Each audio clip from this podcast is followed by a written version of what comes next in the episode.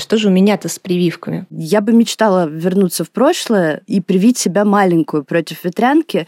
Я до сих пор помню этот жуткий зуд, эту зеленку, если ты полностью не возьмешь контроль над этим вопросом в свои руки, то ничего хорошего не получится. Мы призываем мочить пробу манту, хотя в детстве нам запрещали это делать. Давайте тише, тише и не драться. Всем привет! Это подкаст «Медуза» на Мочи Манту. В этом подкасте мы рассказываем про здоровье и про те проблемы, которые волнуют пациентов, врачей и нас, медицинских журналистов. Мы не даем медицинских рекомендаций, только делимся идеями насчет того, как быть спокойным и ответственным пациентом. Меня зовут Карина Назаритян, я медицинский и научный журналист. Меня зовут Даша Сарксян, я медицинский редактор «Медузы». Меня зовут Марианна Мирзаян, я медицинский журналист. Генеральный партнер нашего подкаста на весь первый сезон – проект Купрум. Спасибо ему. Купрум – это медиа о здоровье и здоровом образе жизни. Как правильно бегать, нужно ли принимать мультивитамины, как наладить режим сна. Купрум пишет о мифах, медицинских фактах и врачебных рекомендациях, опираясь на авторитетные источники. И их список можно посмотреть на страницах Купрума. Эти же источники в своей работе используем и мы. У Купрума пока нет своего сайта, а читать тексты проекта можно прямо в социальных сетях ВКонтакте, Фейсбуке, Инстаграме, а еще в мессенджере Телеграм. Все ссылки вы найдете в описании этого эпизода на сайте Медузы. Кроме того, у Купрума есть свой медицинский подкаст, он называется «Без шапки». И ведущих этого подкаста вы сегодня еще услышите. Сегодня мы поговорим о вакцинации, о том, как лучше прививаться, как готовиться к этому, как избежать ошибок.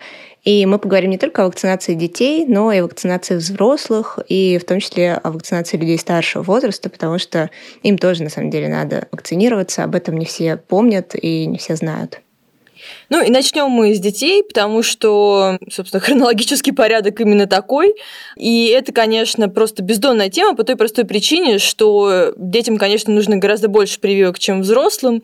И здесь есть очень много важных моментов. Мы пытаемся сконцентрироваться на нескольких. В частности, есть очень важная история о том, что те прививки, которые есть в национальном календаре, и которые обычно предлагает среднестатистический педиатр в городской поликлинике, их на самом деле недостаточно. И очень многие наши знакомые педиатры, прекрасные педиатры рассказывают о том, как нужно прививаться сверх того, и это иногда вызывает большое удивление у людей, но в общем и целом там, в нашем каком-то информационном пузыре это такая привычная штука, все более-менее понимают, что так и надо. И этот конфликт, он связан с тем, что в национальном календаре, который утверждает Минздрав, есть вот какое-то ограниченное количество вакцин, да, которые рекомендовано делать в определенном возрасте при определенных обстоятельствах. На самом деле это не то, что Минздрав э, рекомендует из э, каких-то чистых прекрасных побуждений, основываясь на науке и современных знаниях. Нет. Это вакцины, которые наше государство готово купить. Это в первую очередь, да, то есть на что готово потратить деньги, то да. Есть просто очень дорогие вакцины, их там нет. И еще важная проблема, она в том, что в основном даже, наверное, почти на 100%, вот именно основной календарь, если брать, там вакцины, которые производятся только в России. Я не видела нигде никаких юридических подтверждений тому, что это обязательно, что вот вакцина должна производиться в России, и только тогда ее можно будет нести в национальный календарь. Но есть предположение такое же, да, если эта вакцина производится где-то за рубежом, то с ней там с большей вероятностью будут какие-то проблемы именно в поставках. А то, что тут рядом, под боком, да, это не нужно пересекать никакие границы, этим всегда можно привиться. И э, есть некая такая стратегия, которую составляли разные эксперты. Она э, рассчитана на срок до 2035 года, и там есть разные вакцины, которые стоит внести в календарь, и уже фармкомпании начали локализацию производства, то есть они переходят на производство в России. Но это как бы 2035 год. Сейчас 2020, э, более того, из-за коронавируса все может, конечно, дико сместиться. И поэтому от чего-то придется прививаться за свои деньги. Э, иногда людям везет, и можно привиться бесплатно в городской поликлинике, но это, конечно, совершенно отдельная история, о которой мы еще поговорим. При этом вот эти вакцины дополнительные, за которые ратуют очень многие педиатры, но это не просто какая-то блажь, это то, что действительно надо, то, что может спасти натурально от смерти, то, что может спасти от менингита или даже от какой-то очень неприятной желудочно-кишечной инфекции. Наверное, да, если ребенок немножко попоносит, и не знаю, или его будет рвать какое-то время, ну, это не смертельно чаще всего, если там нет обезвоживания. Но это все-таки не очень приятно, и было бы, наверное, лучше, если бы ребенок был вакцинирован и защищен от этого. И вот этих вакцин нет в национальном календаре, который обеспечивает вакцинацию бесплатно. Ну, на самом деле, не только от смерти вакцинация может спасти она помогает родителям спасти нервы, потому что, мне кажется, понос и все прочие прелести у маленького ребенка это вызывает просто страх у родителей.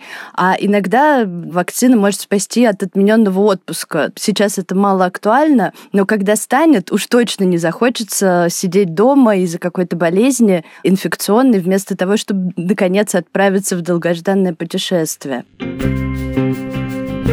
Вот, например, с ветрянкой отдыхать, конечно, не поедешь. А это как раз одна из тех самых дополнительных прививок, то есть в нацкалендаре ее нет. Хотя если поискать, э, посмотреть региональные календари, то такая вакцина есть, например, в московском региональном календаре, и ребенка можно привить бесплатно. И это здорово. Я бы мечтала вернуться в прошлое и привить себя маленькую против ветрянки. Я до сих пор помню этот жуткий зуд, эту зеленку. А во сколько ты болела? Мне кажется, мне было лет 11-10, где-то да, так. Да, 5. И я тоже болела. Да. Для меня это почему-то одно из самых э, таких страшных воспоминаний детства. Этот жуткий зуд, э, вот эта зеленка по всему телу. При этом это еще меня жутко эстетически раздражало. Я помню, как я залезла в семейный альбом и увидела, что туда кто-то без спросу поместил мою фотографию в период ветрянки, где как такой зеленый леопард.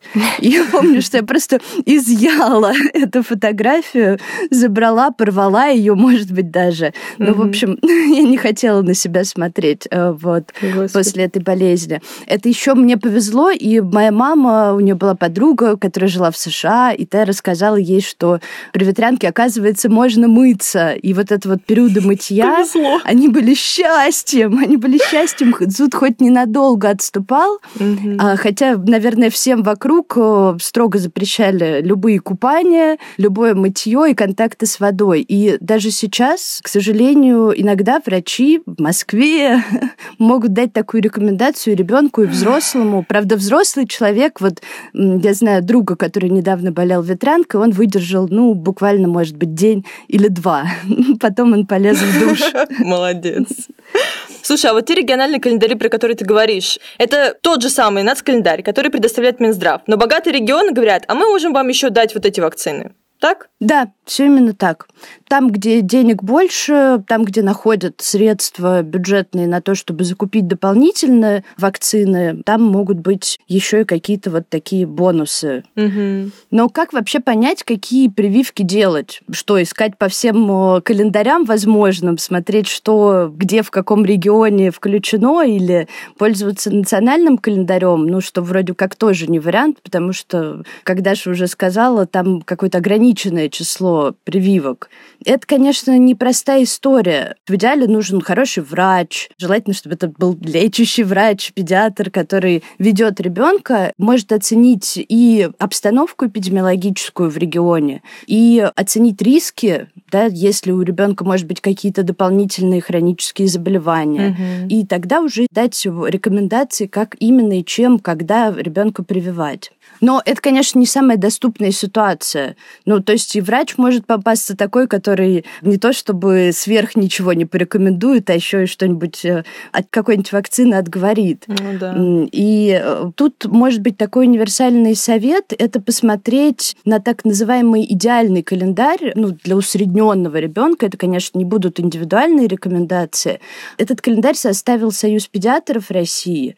И там, э, в отличие от нацкалендаря, не 12 вакцин, а 18. Это вот как раз э, прививка от ретровирусной инфекции, гепатита А, которые могут вызывать тот самый понос. Это менингококковая инфекция, это вирус папилломы человека. В общем, это уже куда более такой серьезный список, более серьезный подход к планированию. И в этот календарь включено гораздо больше вакцин. Но разобраться с этими всеми дополнительными прививками – это еще полдела, на самом деле. Вторая половина дела – это убедить врача, например, сделать вам эти прививки, потому что иногда это превращается в настоящий бег с препятствиями. Одна из проблем на этом пути, например, это медотводы, которые не имеют, на самом деле, под собой никаких разумных оснований. Об этом много пишут наши педиатры, например, Сергей Бутри, известный педиатр, который ведет э, свой блог, он в нем очень много об этом пишет. Для него это прям такая настоящая боль. И эти методводы могут быть вообще по любому поводу, будь только желание у врача этот методвод написать. Они бывают вообще от всего, начиная от каких-то вымышленных диагнозов, заканчивая банальным насморком. Многие не знают, что при насморке можно на самом деле прививаться. Легкое ОРВИ не... Не может быть. Да, не представляет собой противопоказания. То есть, если, конечно, ребенок или взрослый серьезно болеет с температурой и плохо себя чувствует, конечно, вакцинацию лучше отложить. Но если это остаточное явление, там небольшой остаточный кашель или небольшие сопли, то, в общем, это не повод откладывать вакцинацию, если она уже назначена и э, время подошло. И другой пример методвода – это методвод из-за аллергии, например, с аллергией на яичный белок. Раньше, например, очень боялись прививать таких людей теми вакцинами, в которых э, содержится в том или ином количестве этот белок. Например, это вакцины от кори краснухи паротита, большинство вакцин от гриппа и еще буквально пару вакцин. И раньше считалось, что это очень опасно, что лучше от таких вакцин вообще отказаться, если у человека есть аллергия на яйца. Но в последнее время взгляд на это изменился, и стало понятно, что, например, э, вакцина от гриппа и вакцина от кори краснухи паротита содержат, на самом деле, так мало этого яичного белка, что по факту людей э, даже с аллергией никаких реакций не возникает. Сейчас людей с аллергией на яичный белок, в общем, без проблем прививают этими вакцинами. Правда, есть еще вакцина от э, желтой лихорадки, и вот с ней немножко сложнее, потому что там содержится немножко больше этого белка, и тут действительно могут возникнуть проблемы. В таком случае лучше обратиться к аллергологу и вместе с аллергологом решать, как э, поступать, если вам нужна такая прививка.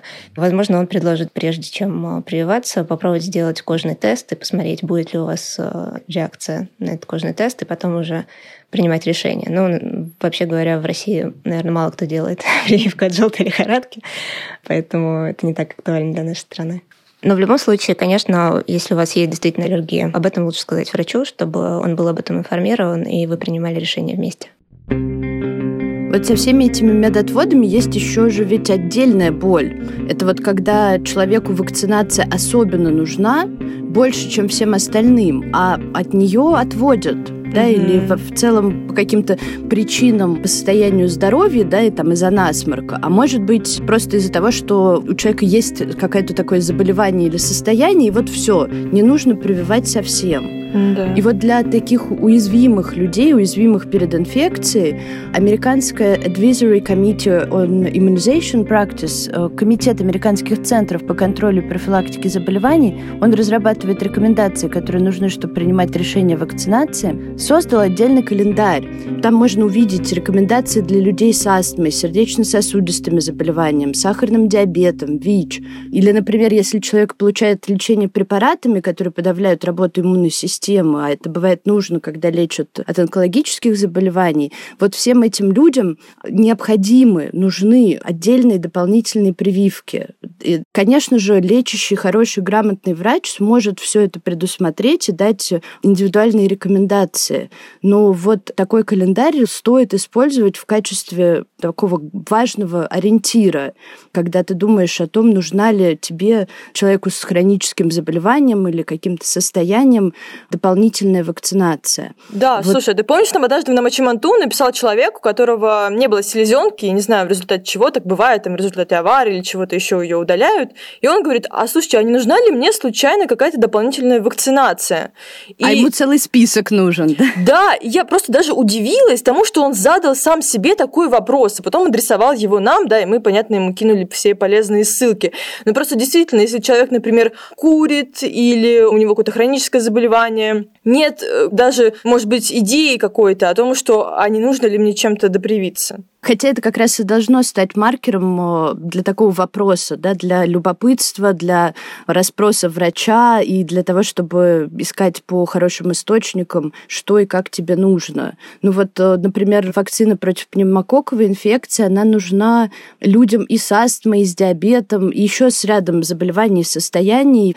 А, например, мужчинам, которые занимаются сексом с мужчинами, рекомендуют прививаться от гепатита Б. То есть э, группы риска могут быть самыми разными. Ты можешь быть курильщиком, у тебя может быть какое-то заболевание, у тебя может быть просто какой-то личный выбор в жизни, и вот в связи с этим будут отдельные рекомендации по вакцинации. Тут еще, может быть, важно сказать и про людей с различными иммунодефицитами, вызванными не только ВИЧ, там тоже нужно прививаться, хотя, казалось бы, да, бедная несчастная иммунная система, вот как мы будем ее нагружать вакцинами разными, но по факту этим людям ей нужна еще большая защита, и, и недоношенным, например, детям, да, их тоже боятся прививать, хотя эта группа тоже нуждается в активной вакцинации. Есть еще одно большое препятствие для вакцинации, которым ну, просто невозможно не сказать. Оно тоже возникает из всех щелей. Это бессмысленные анализы до прививок. Ну, то есть, казалось бы, да, если сейчас ребенок или там взрослый человек сдаст какие-то анализы крови, мочи там или чего-то еще, ну, можно, наверное, будет сказать, что с ним не так, вот в целом это покажет состояние организма, и тогда мы скажем, могут ли эти вакцины как-то навредить, потому что, ну, все равно это не конфетки, да, это лекарственные препараты, у них есть свои побочные эффекты, и их хочется как-то немножко постелить соломку. Но по факту это только вредит, по той простой причине, что фармкомпании, когда они создают вакцины и тестируют их, они смотрят, нет ли каких-то таких вещей, которые можно было бы поймать анализами. Ну, то есть им тоже, наверное, неинтересно, да, чтобы у них там каждый пятый ребенок умирал от чего-то или у него развивался паралич. И в этом случае, если вдруг возникает такая необходимость, что вот нужен какой-то анализ, они об этом говорят. И это бывает невероятно редко. Вот просто там какие-то совершенно единичные случаи. Во всем остальном... Ну, то есть достаточно заглянуть в инструкцию к вакцине? Ну, там, по сути, есть некий чек-лист, да, который, в принципе, можно применять к любой вакцине. Да? Если у человека температура, температура. Причем там тоже нюанс особый. Дело не в том, что человека с температурой ты привьешь, да, и после этого у него случится какая-нибудь смерть. Нет, дело в том, что сложно будет отделить нормальное течение заболевания от того, что вызывает прививка. То есть прививка тоже может вызвать э, подъем температуры, да, но и непонятно, будет это заболевание так течет или это прививка привела к такому эффекту. Ну, в общем, все эти медотводы, которые могут появиться, они рассчитанные на, может быть, даже не очень образованных медработников, которые работают где-нибудь в Афганистане, которые могут спросить у родителя несколько вещей и установить, противопоказана прививка или не противопоказана. И когда люди делают э, исследования, какие-то анализы до вакцинации, и это, кстати, очень часто инициируется также родителями, которые очень сильно напуганы, они боятся и хотят что-то сделать. Это приводит к двум не очень хорошим последствиям. Во-первых, ребенку больно. Все-таки давайте понимать, что ребенок боится уколов ну, чаще всего. И если кроме вакцины ему еще забирают кровь, ну, это не очень круто. Зачем это делать? Во-вторых, там могут действительно в анализах быть какие-то отклонения небольшие, из-за которых не очень, может быть, образованный врач скажет, ну, что-то вот не то. По факту ему может быть страшновато даже прививать, потому что, если что, потом его прижучат. А на самом деле это будет просто норма. Просто норма может быть достаточно широкой. И более того, например, какие-то серьезные заболевания вроде лейкоза вполне себе можно и не увидеть на общем анализе крови. То есть общий анализ крови это не то, что показывает вот вообще все, что творится с организмом. Но это не такой вариант классного скрининга. Да, mm. как вот многие рассчитывают. Потому что, ну, есть какие-то всякие в Фейсбуке проскальзывают истории о том, что вот я каждый год сдаю общий анализ крови, и вот поймал там, значит, какое-то серьезное заболевание, и только благодаря благодаря ранней диагностике вылечился. По факту это такие совершенно уникальные, удивительные случаи, и вреда от этих исследований гораздо больше. И то есть получается, что ребенка не прививают из-за каких-то минимальных отклонений, не знаю, от условного коклюша, и завтра он встречается с коклюшем на улице, и привет. А как бы коклюш – это очень, очень может быть неприятное заболевание, иногда, правда, течет без симптомов, но иногда это просто какой-то кошмар. У меня был однажды бронхит, который кашель превращался в рвоту в какие-то моменты, в какие-то моменты ночью я кашляла так, что я просто не могла вдохнуть отдохнуть какое-то количество времени. Это было ужасно. Если коклюш ужаснее, то, боже мой, от него, вообще-то, надо очень активно прививаться. И, в общем-то, не хотелось бы оставлять, наверное, детей без защиты, пытаясь, опять же, подстелить вот эту вот бессмысленную соломку. Действительно, очень много разных бывает проблем на этом прививочном пути. Иногда бывает не только бесплатно, но и платно сложно привить ребенка, потому что вот эти как раз э, анализы перед прививками требуют обычно не в районных поликлиниках, а как раз платные клиники, угу. как это ни странно. Видимо, они пытаются таким образом как-то да, себя обезопасить от последующих проблем, если что. В общем, чтобы стать родителем, который все смог, надо пройти прям такую либо школу жизни, либо очень много об этом читать. Есть люди, которые сделали то и другое, а еще и просвещают других людей на эту тему. Мы поговорили с одним таким человеком, это Елена Савинова, ведущая блога о прививках без истерик и соосновательница некоммерческой организации «Коллективный иммунитет». Она рассказала нам о том, как бороться с системой, как бороться за свои права, на основании своего опыта, опыта своих читателей и еще на основании нормативных документов, которые она в большом количестве изучает.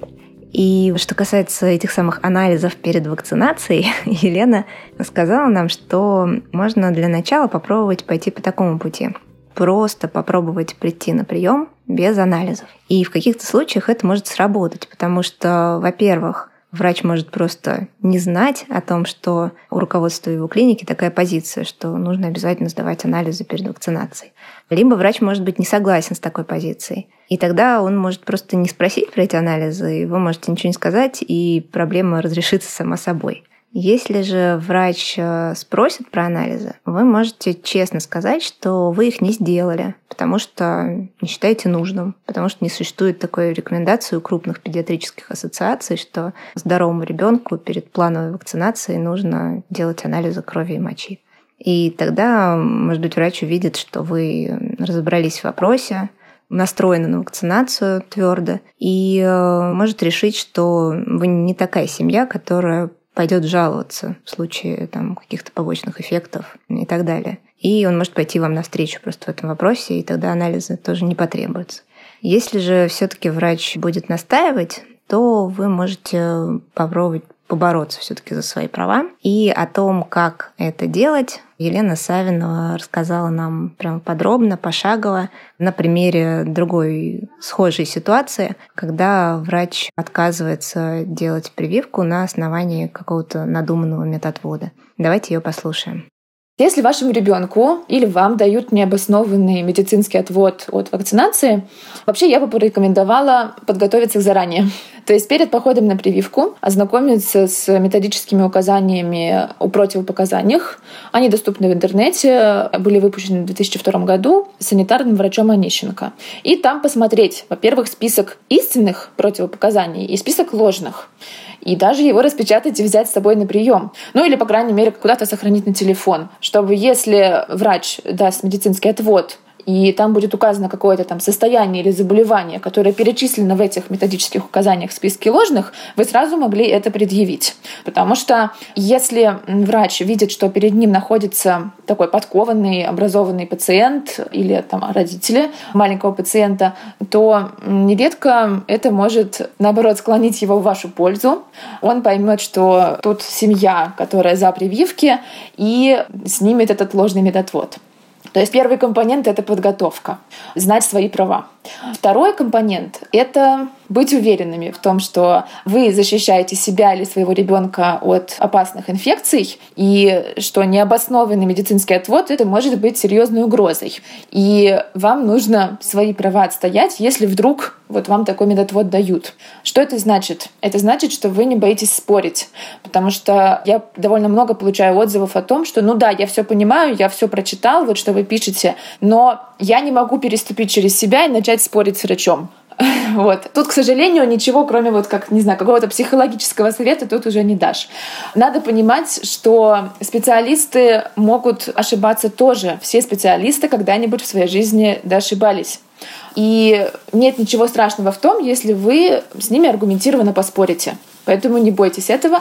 Попробуйте поговорить с врачом, уверить его в том, что вы за прививки, что вы знаете о побочных эффектах, которые могут быть после этой вакцины, что вы их не боитесь, что вы к ним готовы, и что вы хотите максимально защитить своего ребенка или себя от опасных инфекций. И иногда просто вот такой разговор может помочь. Если нет, тогда вы можете сказать, что вы обсудите этот вопрос с руководством. То есть пойдете к заведующей этой клиникой, там, государственной или коммерческой клиникой. Часто думают, что нет права на коммерческие клиники. Нет. Коммерческие клиники могут бояться письменных жалоб. Поэтому вот одно упоминание того, что вы будете это обсуждать с руководством клиники, не просто так не оставите, тоже может склонить врача в вашу пользу. Если э, врач остается непреклонным, но все-таки тогда не отказывайтесь от своих обещаний и идите обсуждать этот вопрос. На самом деле в этом может быть еще и такой эффект не только для вас лично, но и полезный для других, потому что иногда руководство клиники может не знать о том, что говорит врач на приеме. К сожалению, писали мне, рассказывали о таких случаях, когда врачи на приеме и после приема ведут пропаганду против вакцинации. И не всегда руководство клиники может быть об этом в курсе. То есть, если вы им скажете об этом, вот, то, возможно, это будет поводом для того, чтобы руководство ну, как-то врача наставило на истинный путь и вообще, в принципе, ознакомилась с тем, что вот такое в клинике бывает. Если разговор ваш устный с руководством тоже не имеет успеха, тогда пишите заявление. Но если ничего не помогает, да, даже письменное заявление с просьбой там, организовать э, вакцинацию вам или вашему ребенку без ложных медицинских отводов, тогда вы можете отправить жалобу э, в Роспотребнадзор на то, что конкретное медицинское учреждение не дает вам защитить ребенка или себя от вакцины управляемых инфекций. Ну вот такой нелегкий получается этот прививочный путь, и система выглядит э, недружелюбно, что нередко, в общем-то, людей от всего этого отталкивает. Ну вот где взять терпение, силы и время, чтобы постоянно все изучать, бороться с системой и находить в себе силы, при этом не бояться прививок, э, делать их и держать все это под контролем. Ну и получается, что это такой путь для избранных, не для всех. А часть людей, они они собираются в свои сообщества, в которых э, считают, что вакцинация либо не так важна, и от нее, в общем, можно спокойно отказаться. Это такой, на самом деле, соблазнительный путь, э, да, избежать всех этих проблем, отводов, анализов, траты денег. Угу. А некоторые считают, что вакцинация может даже навредить. И, в общем, э, предпосылок-то, конечно, море для того, чтобы э, люди отказывались от прививок. Такое решение, оно, конечно, не всегда рациональное. Хотя, на первый взгляд, может казаться, что вот все очень логично. Как-то раз у нас с друзьями, я уж не знаю почему, зашла речь о вакцинации детей, и среди нас был молодой отец, который высказался резко против э, прививки от гепатита Б. Ее делают еще совсем маленьким детям. Обычно ее нужно получить, э, пока еще мама с ребенком находится в роддоме.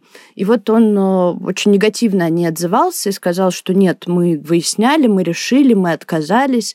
И э, мои друзья отреагировали довольно жестко и стали делать далеко идущие выводы о том, что, очевидно, вот перед нами этот молодой отец, он антипрививочник, и вообще надо как-то срочно его переубедить. Но я попыталась остановить развить этот э, диалог, который точно зашел не в то русло, и э, выяснить, а что побудило к отказу, и как э, ситуация обстоит сейчас. И выяснилось, что это была на самом деле единственная прививка, от которой мой друг отказался. Ему было просто очень страшно и очень жалко этого маленького-маленького малыша, в которого нужно было колоть шприцом, и, в общем... Слушай, ну в этот момент я хочу тебя просто обнять и расцеловать, потому что ты пошла сама тоже против системы, против коллектива и вытянула такую историю, да. Да. И, кроме того, казалось, что у него просто не хватало информации, и он не понимал, как ребенок может заболеть гепатитом Б, если родители не болеют. Да, вот в чем такая нужда.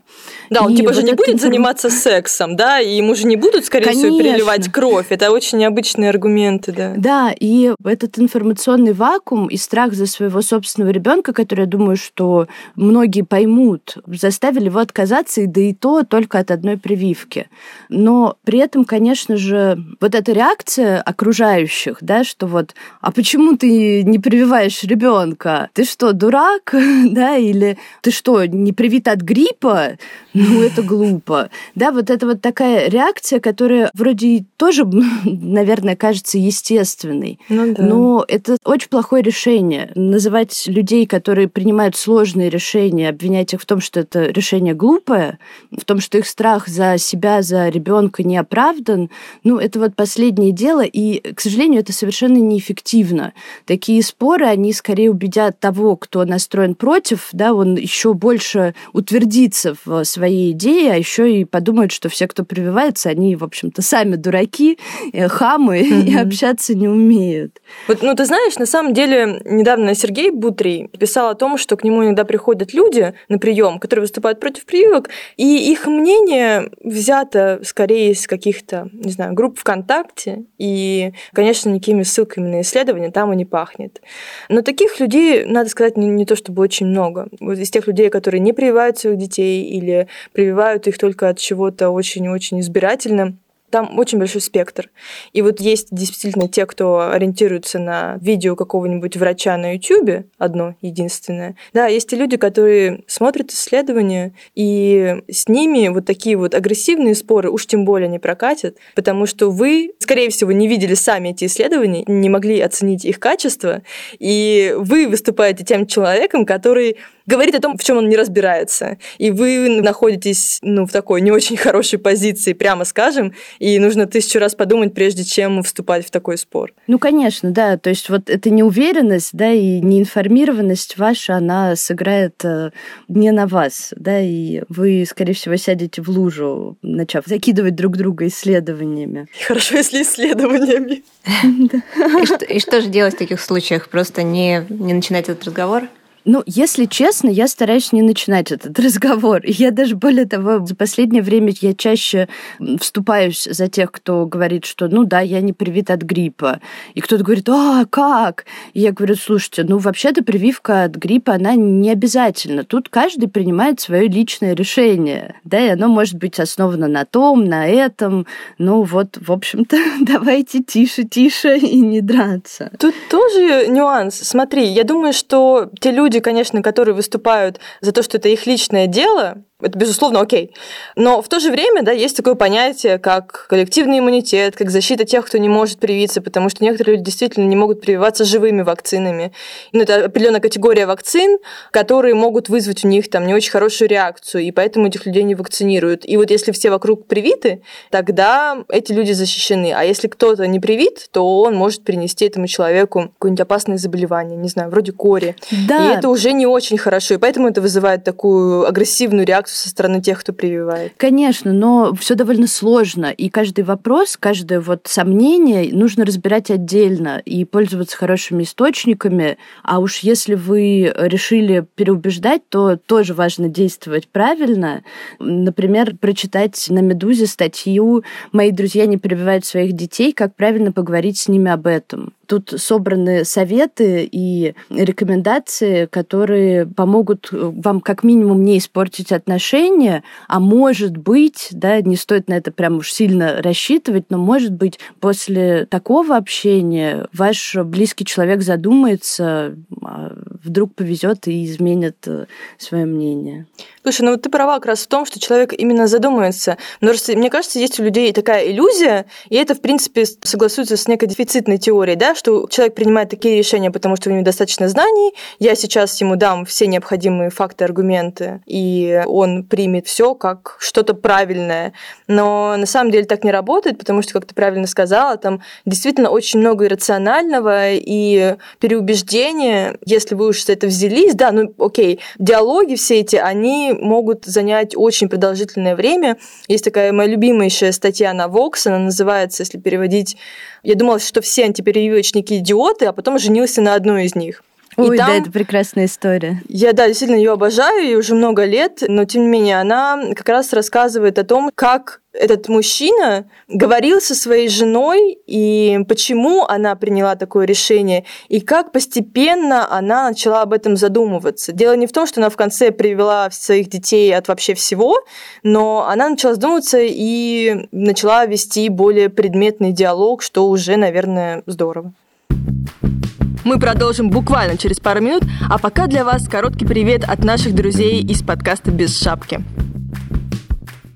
Всем привет! Это Антон Бойко. Полина Полищук. Если вы раньше слушали выпуски подкаста на Мачиманту, то вы нас уже знаете. Для тех, кто не слушал, скажем, что мы ведем медицинский подкаст, который называется «Без шапки». Это простой, понятный, интересный разговор о здоровье с точки зрения доказательной медицины. О здоровье мы говорим не только друг с другом, но еще и с учеными, дотошными пациентами и, конечно, хорошими врачами, то есть с людьми, которым мы доверяем. Если вы слушаете подкаст на Мачиманту, значит вы точно неравнодушны к теме здоровья. Тогда послушайте и наш подкаст. Это наверняка поможет вам погрузиться погрузиться в тему еще больше. Например, у нас тоже есть выпуск про вакцины. Для него мы пригласили в студию ведущего подкаста Критмыш Александра Головина и биолога Антонину Обласову, которая ведет популярный блог о прививках «Нина вакцина».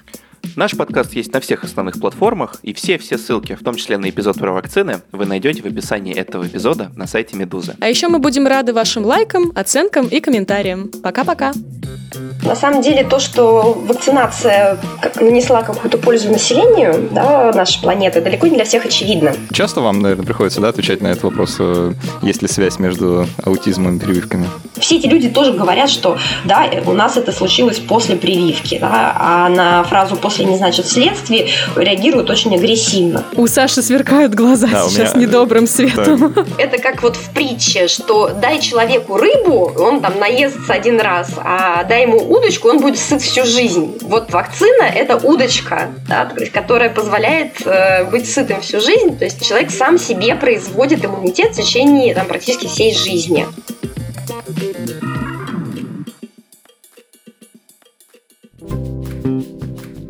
Я в последнее время вообще довольно много читала про вакцинацию в связи с тем, что у меня родился ребенок два с половиной года назад. И, конечно, когда у тебя рождается ребенок, ты просто обязан погрузиться в эту тему, потому что в противном случае ты рискуешь остаться без половины примерно прививок, которые нужны, потому что, конечно, в поликлинике много чего делают и следят, и могут даже позвонить и спросить, не собираетесь ли вы прийти на прививку, но они как бы без фанатизма все это делают, то есть если ты забудешь, не возьмешь трубку, то они, может быть, и не перезвонят. Ну, в общем, если ты полностью не возьмешь контроль над этим вопросом в свои руки, то ничего хорошего не получится. Скорее всего, полностью график даже самый минимальной вакцинации ты не сможешь соблюсти. Поэтому, мне кажется, все родители более-менее вынужденно в эту тему погружаются. А когда я начала погружаться в эту тему, я стала задумываться о том, а, а что же у меня-то с прививками. Потому что как-то раньше меня не доходили до этого руки, вообще я вот не задумывалась и думала, что ну, в советское время все же вроде делали там хорошо и правильно в этом плане, и, наверное, у меня все прививки сделаны. Но ну вот у меня так родители были в полной уверенности, надеялись на советскую систему здравоохранения и думали, сказали, что от коклюша я и брат привиты. А потом брат заболел. А потом выяснилось, они же заглянули все-таки в карту детскую и увидели, что прививки-то нет. Это, да, на самом деле, видимо, не редкая история, потому что я тоже первым делом стала искать свои медицинские карты. Это, в принципе, то, что рекомендуется делать прежде всего, да, чтобы найти подтверждение тому, что же у тебя сделано, а что не сделано. И эм, нашла такие эти карты, и, честно говоря, увидела там фигу на самом деле, потому что даже не очень поняла, что там написано. И смогла разобраться только когда пришла уже на прием к врачу, чтобы сделать, собственно, прививку, которая требуется во взрослом возрасте от э, коклюша, дифтерии, столбняка.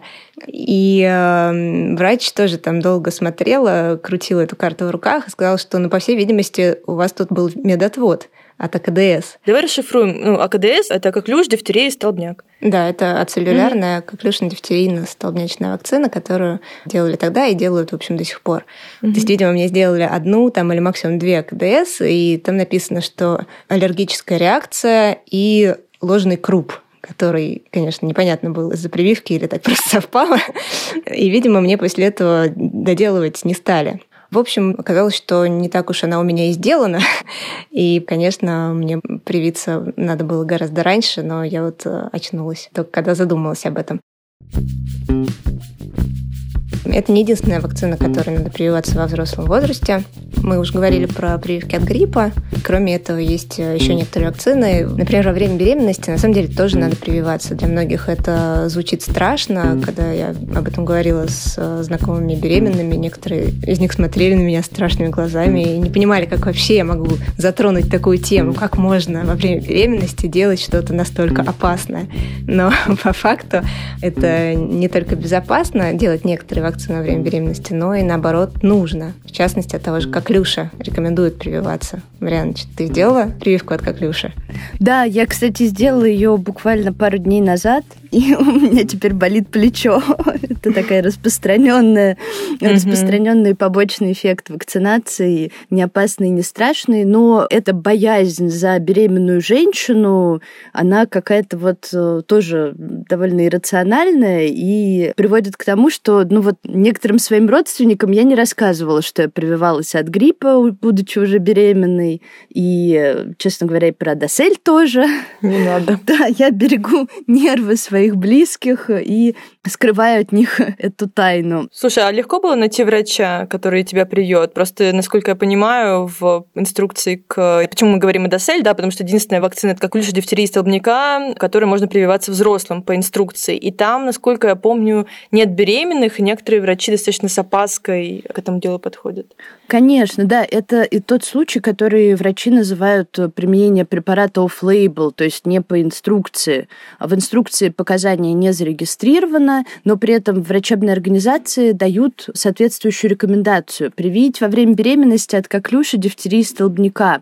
И тут вот коклюш – это самое главное, потому что такая вакцина, она, в отличие от гриппа во время беременности, которая нужна, чтобы не заболела беременная женщина, потому что тут выше риски осложнений, да, если гриппом угу. заболеть. А история с Эдосель – это история защиты ребенка. Прививку делают в третьем триместре. Это еще, наверное, более страшная информация для беременных женщин.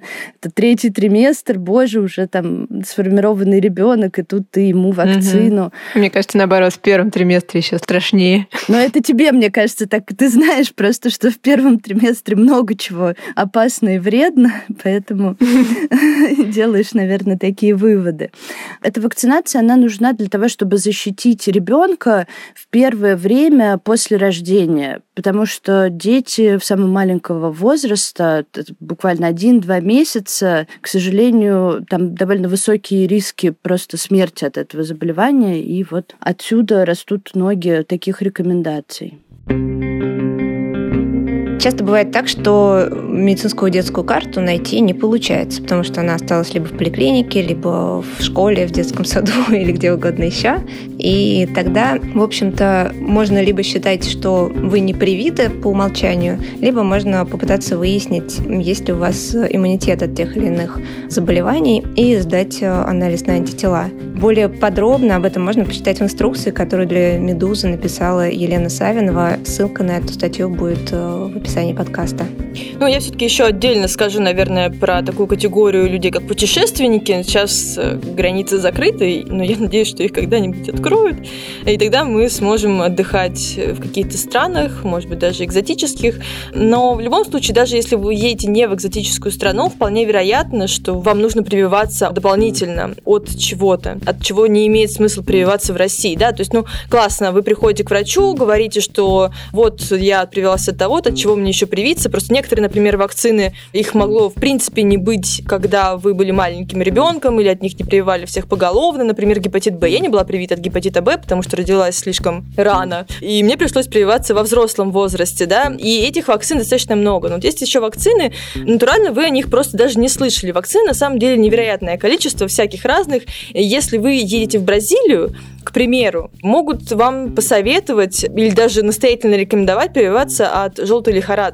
То же самое с Вьетнамом, да, казалось бы, все летают в Вьетнам, и ничего с этими людьми не происходит, ни от чего они не прививаются, об этом даже не думают. И на самом деле есть регионы в Вьетнаме, где не очень благополучная эпидемиологическая обстановка, и поэтому нужно привиться. И на сайте американских центров по контролю профилактики заболеваний есть э, очень хороший справочник по тому, от чего нужно привиться, если вы там куда-то едете в другую страну. Этот сайт легко запомнить, в принципе, будет ссылка в описании, но тем не менее cdc.gov travel и там не только есть рекомендации по вакцинации, там есть рекомендации по профилактике такой не вакцинальной, то есть, например, от малярии нет нормальной вакцины, поэтому будет вам рекомендоваться, возможно, прием каких-то препаратов и там москитные сетки и вот это вот все. И даже если вы путешествуете, например, внутри страны, то вам тоже может потребоваться вакцинация, потому что вы живете где-нибудь там, не знаю, в Москве, а едете в регион, в котором полно энцефалитных клещей, которые которые могут вас довести до, собственно, клещевого энцефалита.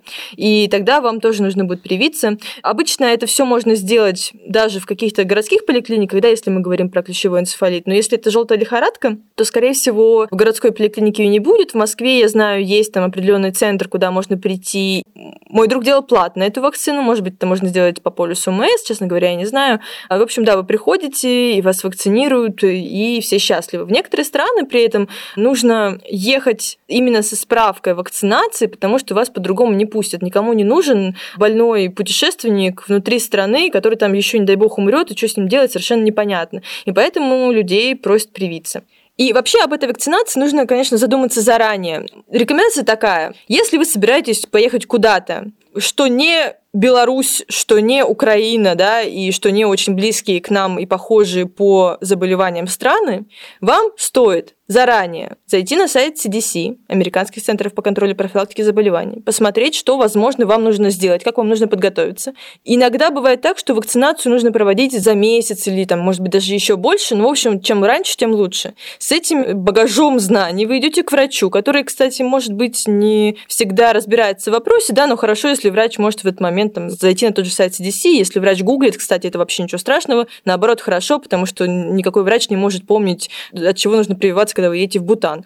И вы общаетесь на эту тему с врачом, да, он вам делает какое-то назначение. Прекрасно, вы готовитесь, едете. То же самое нужно сделать, если вы собираетесь в какой-то район, где гуляет клещевой энцефалит. При этом там не то чтобы за месяц, там чем раньше вы начнете, тем лучше. Да, это значит, что вам нужно привиться тремя вакцинами. Сначала это делается там где-нибудь зимой лучше всего, потом еще одна вакцина, и потом уже осенью, чтобы защита была более-менее долгой. Есть еще вариант с экстренной вакцинацией. Кажется, что до этого лучше не доводить. Да, до этого абсолютно точно лучше не доводить, потому что ну, зачем бегать с выпученными глазами по врачам, при этом нужно понимать, что на формирование защиты нужно определенное время, пару недель, и это тоже нужно учитывать, когда вы вакцинируетесь, то есть пару недель после второй вакцины.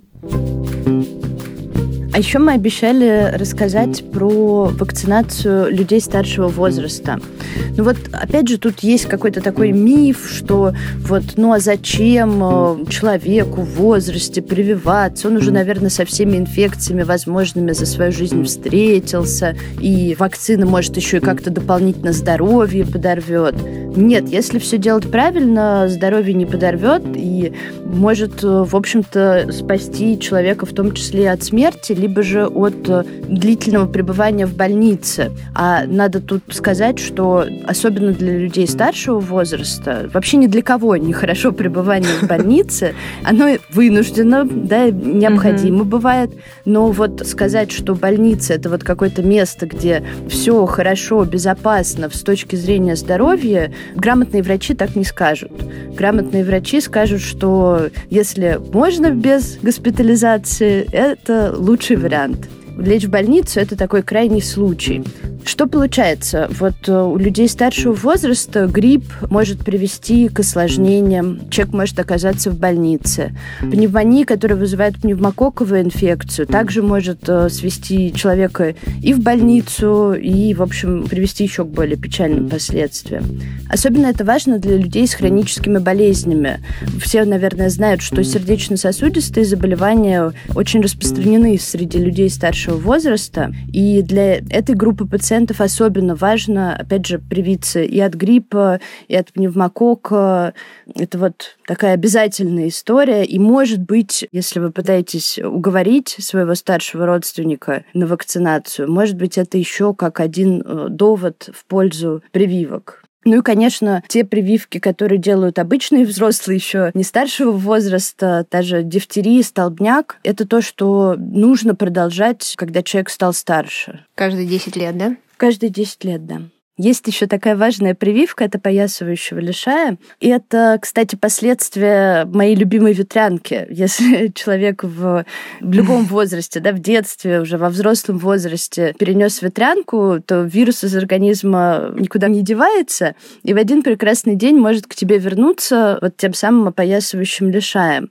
Для людей старшего возраста это особенно неприятная история, потому что это заболевание сопровождается довольно сильными болями, которые могут длиться чуть ли не месяцами. И никому не желаю пережить это, поэтому даже если ваш старший родственник болел ветрянкой, не думайте, что теперь он защищен да, от всех болезней, вызываемых вирусом герпеса зостера. Тут нужна, к сожалению, все равно вакцинация. Проблема в том, что в России такой прививки нет, не то что в каком-нибудь календаре, а вакцина просто не зарегистрирована. То есть для того, чтобы ее получить, придется куда-то выезжать за пределы России, вывозить э, с собой своего старшего родственника или как-то привозить ее в Россию осторожно, соблюдая все правила хранения, и уже здесь э, с врачом на месте решать вопрос вакцинации. Ну да, до этого не каждый врач согласится на самом деле. Ну и в конце мы для вас э, предусмотрели небольшой бонус. На самом деле это наше упущение. Дело в том, что мы живем с названием Намачиманту уже 4 года, и для нас оно стало достаточно обычным. Нам не кажется, что это нужно объяснять. Но в действительности не все могут его воспринять правильно. И мы хотели бы объяснить, наверное, что это значит, и тем более, что пробу манту часто путают с прививкой, а это не так. Она просто проба.